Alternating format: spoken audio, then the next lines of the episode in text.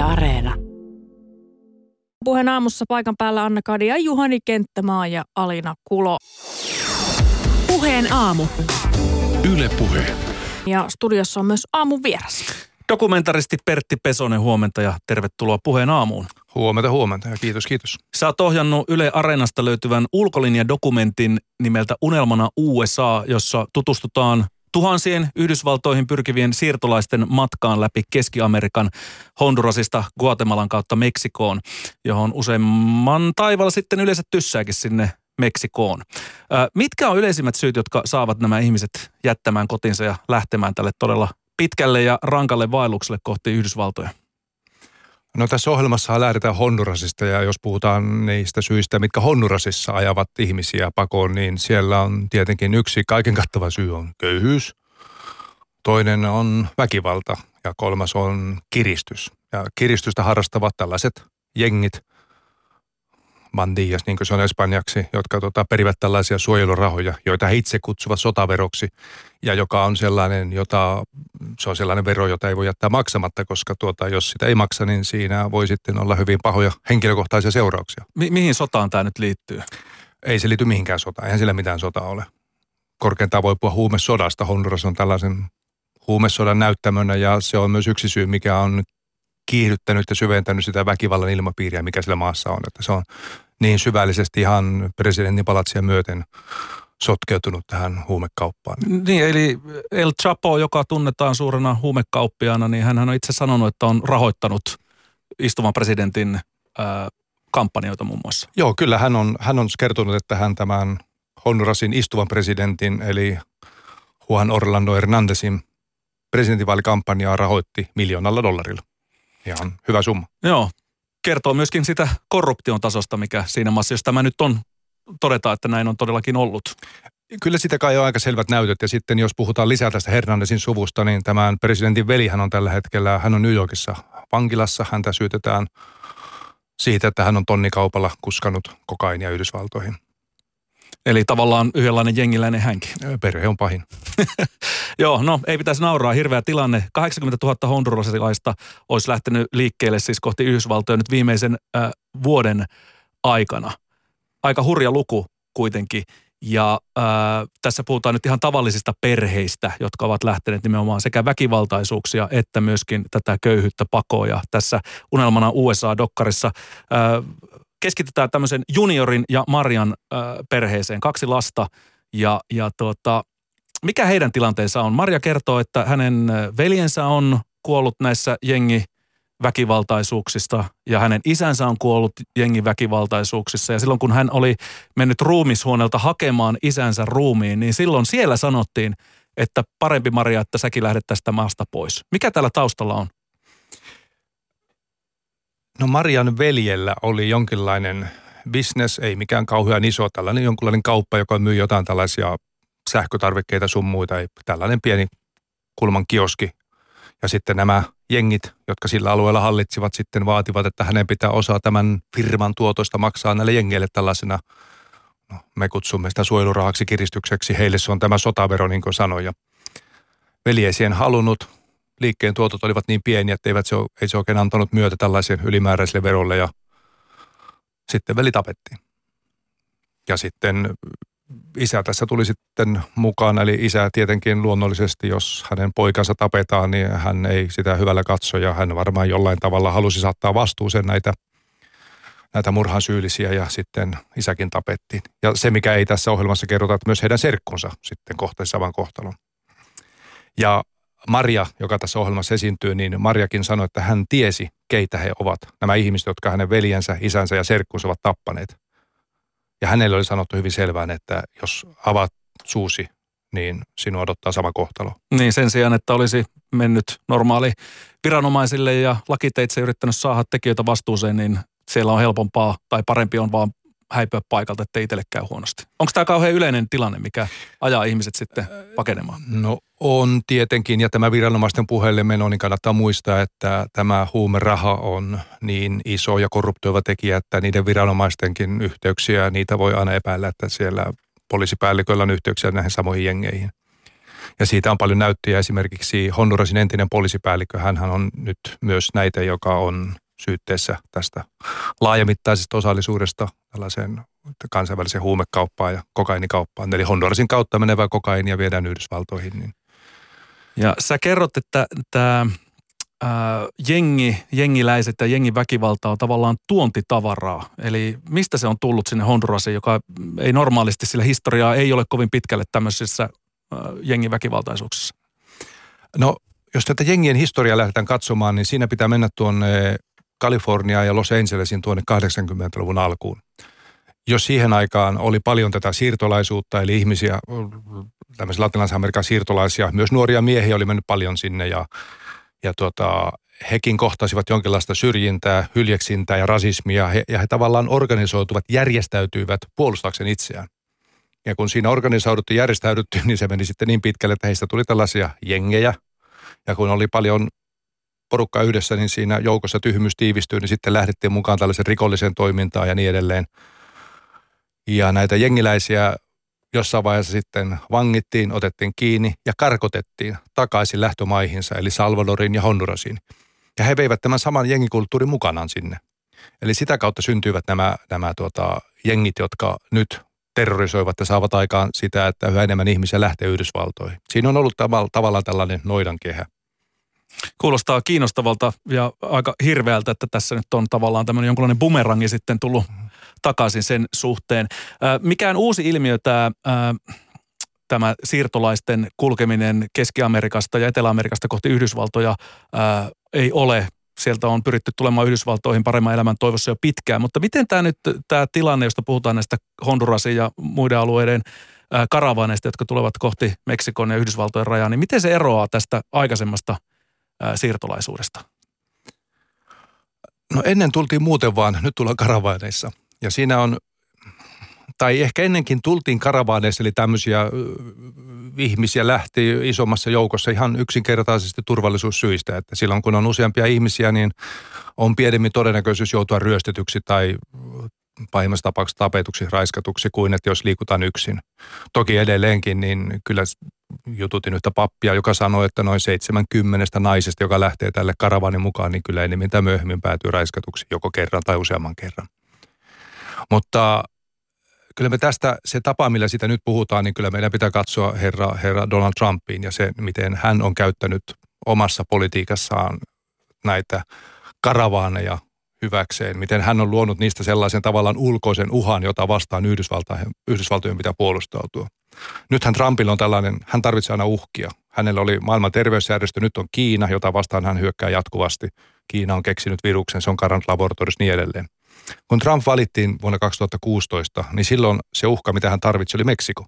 Meksikolaiset siirtolaiset ja keski-amerikkalaiset siirtolaiset, jotka olivat Trumpin kielenkäytössä rikollisia, raiskaajia, huumekauppiaita.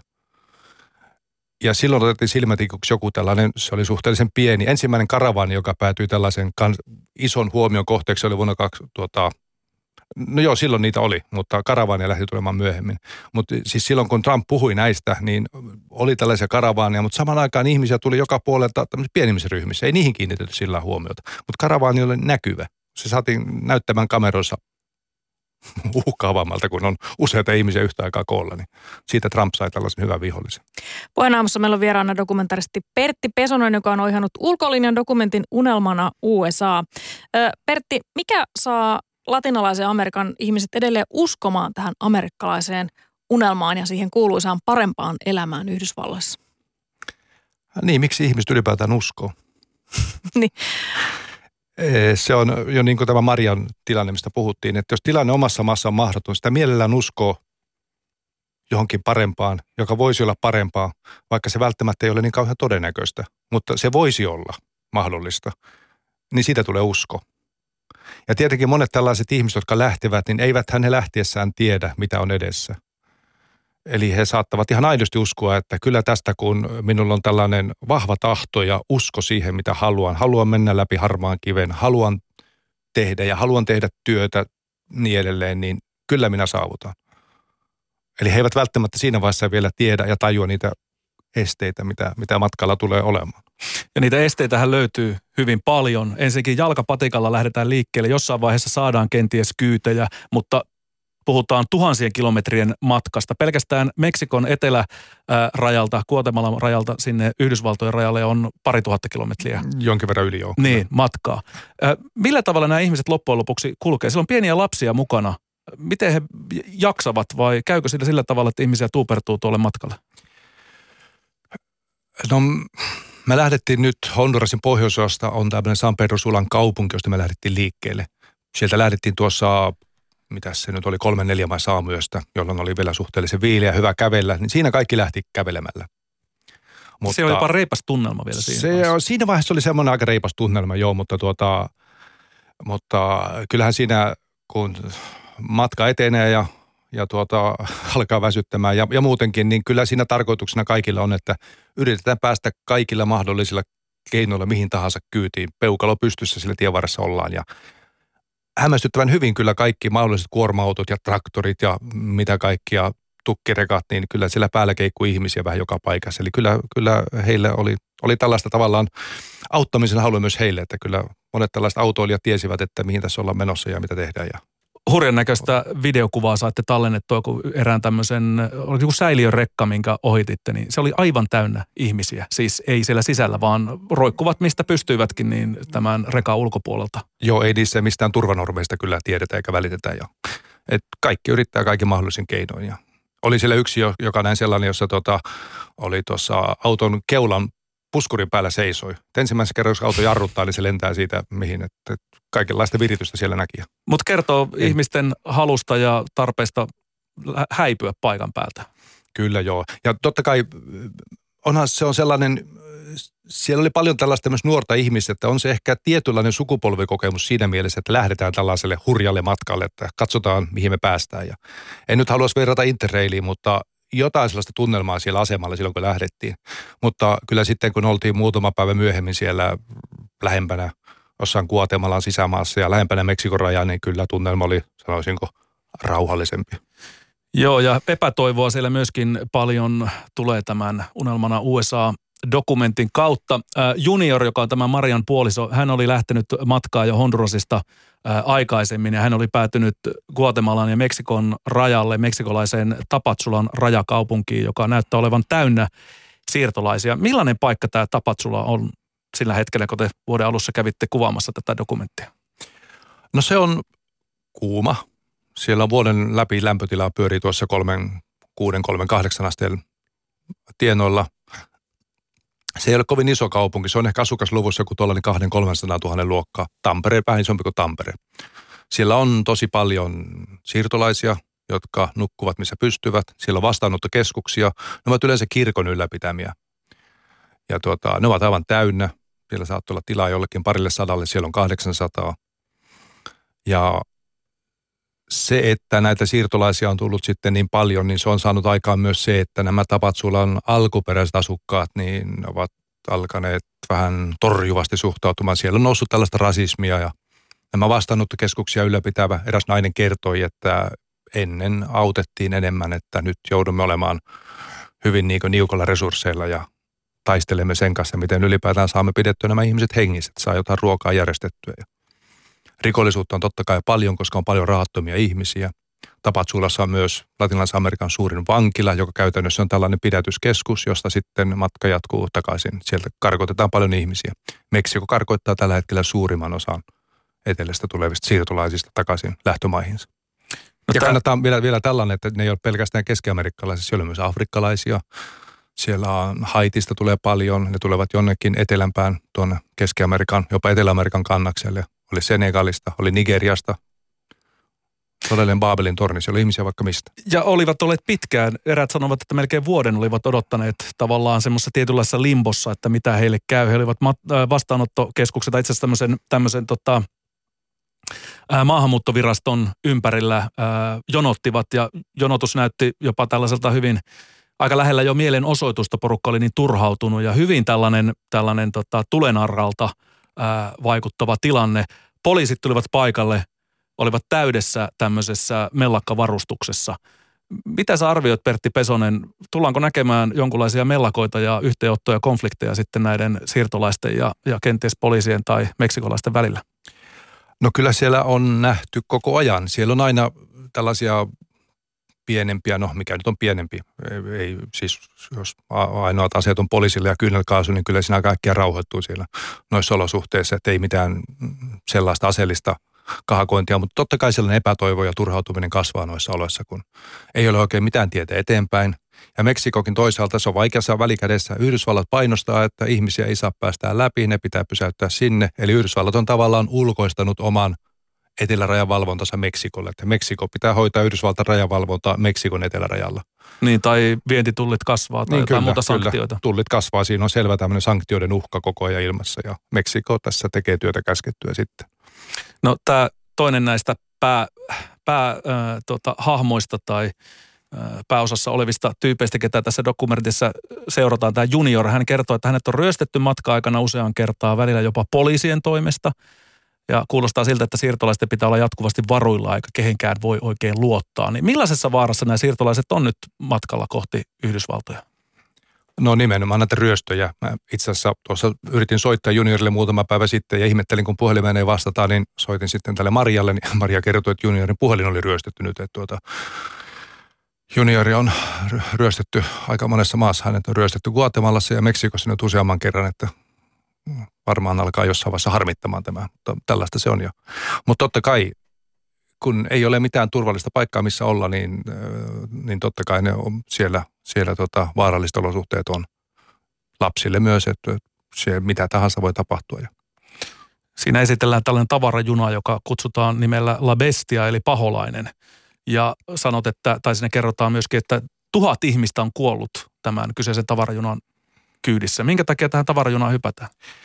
No se on ilmainen keino päästä etelästä pohjoiseen. Tavarajuna kulkee tuolta Meksikon etelärajalta Yhdysvaltain rajalle asti. Siellä on paljon teollisuutta, niin siinä on tällaista tavaraliikennettä.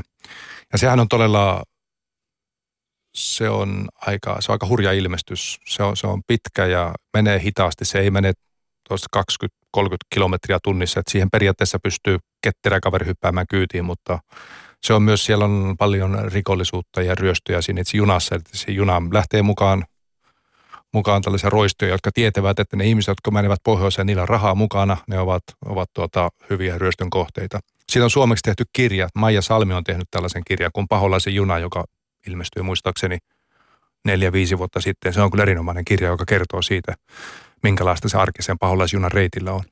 Niin, siinä oli henkilö, joka on asunut Miamissa, äh, silloin hänellä perhe ja hänet oli karkoitettu. Käsittääkseni onko rattijuopumus ollut syynät vai, vai joku muu tällainen rikos. Ja hän halusi päästä sitten takaisin omien, oman perheensä luo ja hyppäsi tähän bestiin. Oliko viides kerta? Ja joo, joo. ratsia tuli ja hän, hän ei sitten tuota päässyt, päässyt sitten vieläkään – etenemään. Joo, Jose yritti viidettä kertaa ja taas kävi niin kuin kävi. Eli, eli osa tätä Yhdysvaltain painostusta on se, että Meksiko vahtii nyt hyvin tarkkaan, että tämän La Bestian kyydissä ei enää pohjoiseen tulla. Ja tämä Jose Domingon esimerkki on sinänsä hyvä. Se kertoo hyvin siitä, minkälaisissa olosuhteissa nämä paperittomat ihmiset Yhdysvalloissa elävät. Silloin kun ollaan, ollaan ihan hilsukseen, pidetään matalaa profiilia, ei sotkeuduta mihinkään – vältetään, että ollaan viranomaisten kanssa millään muotoa tekemissä. Voi vuosikausia elää ihan normaalisti. Voi maksaa veronsa.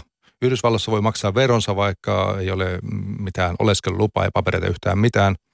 Mutta sitten kun pienikin juttu, josta joutuu viranomaisten kanssa tekemisissä. Tämä onneton Hose, joka tuli ajaneeksi kännissä autolla ja jäi kiinni ja se on saman tien asemalle ja katsotaan, että hei, teillähän ei ole dokumenttia, niin se on lähtö vaikka Yhdysvallat, mitä hän sanoi, kolme autoa on siellä odottaa tallissa ja vaimo ja lapset jo, mutta ja epätoivo, ei, ei, epätoivo ei hänellä oli kyllä. oli kyllä käsin kosketeltava. Pertti Pesonen, sä mainitsit tuossa unelmana USA-dokumentissa, että siirtolaiset on poliittisia pelinappuloita. Vaalit koittaa marraskuussa ja tilanne ei varmaan helpota. Mitä, mitä, tota, mitä ennustat, tullaanko vielä näkemään tiukkaakin vääntöä tästä siirtolaiskysymyksestä? Mä en tiedä, Trump Trump käytti tämän siirtolaiskortin viime vaaleissa, mutta ehkä hän nyt on enemmän tämmöinen Kiinakortilla menossa näihin vaaleihin, jossa, jossa on tämä koronavirus ja Kiina. Että ehkä Trumpilla on nyt uusi ihmisryhmä tai valtio, jota voi polkea tässä oman kampanjan edistämiseksi. En tiedä. Mm. Se on tietysti harmillista, että pitää aina joku kortti olla, mutta... Niin. Aina pitää joku olla, Niin, jota voi kyllä. halveerata ja Mut- loukata. Mutta näköjään resonoi ainakin hänen kannattajissaan vahvasti tällaiset, tällaiset kortit, jos näin voi sanoa. Miten Pertti Pesonen toivoisit, että tilanne tuolla Keski-Amerikassa ja Yhdysvalloissa kehittyisi, että siirtolaisten tilanne paranisi ja nämä maat ja ennen kaikkea siirtolaiset säästyisivät pahimmalta kriisiltä? Uhuh, olipas vaikea kysymys. Minkälaisia ajatuksia sulla tuli itsellä mieleen, kun pyörit tuolla Hondurasissa ja Meksikossa? No kyllähän siinä tulee vähän sellainen voimaton ja vähän sellainen toivoton olo. Et kyllähän Yhdysvallathan ei selviä ilman siirtolaisten, myös paperittomien työvoimaa. Mä joskus näin sellaisen elokuvan kuin Päivä ilman siirtolaisia Yhdysvalloissa tehty. Tai se oli itse asiassa Päivä ilman meksikolaisia, mutta käytännössä sama juttu. Siinä oli, oli vihannestilat, kuka ei kerännyt mitään, mies meni ravintolaan, ei tule tarjoilijaa, omistaja käy pahoittelemassa, kysyy voisiko valmistaa ruokaa, ei ole kokkeja. Se on joka paikassa, joka paikassa tämä tällaista paperitonta työvoimaa, niitä on tällaisilla halvan työvoiman sektorilla on todella, todella paljon Yhdysvalloissa. Eli hyvin moni asia Yhdysvalloissa pysähtyisi. Mutta että sitten se, millä tavalla varsinkin Trump on heihin suhtautunut, niin, niin, niin, niin, niin, niin se on kyllä todella, todella julma ja minusta lyhytnäköistä siinä mielessä, että jos todella kävisi niin kuin hän sanoi, että nämä kaikki paperittomat pitää karkottaa ja niin edelleen, niin mi- mihin se johtaisi? Mutta se on, menee liian pitkälle varmaan hänenkin ajattelussaan, että pääset heistä saa tällaisen näppärän poliittisen keppihevosen, jolla voidaan tätä omaa kannattajakuntaa lietsoa tällaiseen raivoon ja äänestämään. Ulkollinen dokumentti Unelmana USA torstaina 14.5. TV1 ja nyt katsottavissa jo Yle Areenassa. Kiitos dokumentaristi Pertti Peson, että pääsit meidän vieraksi. No, kiitos.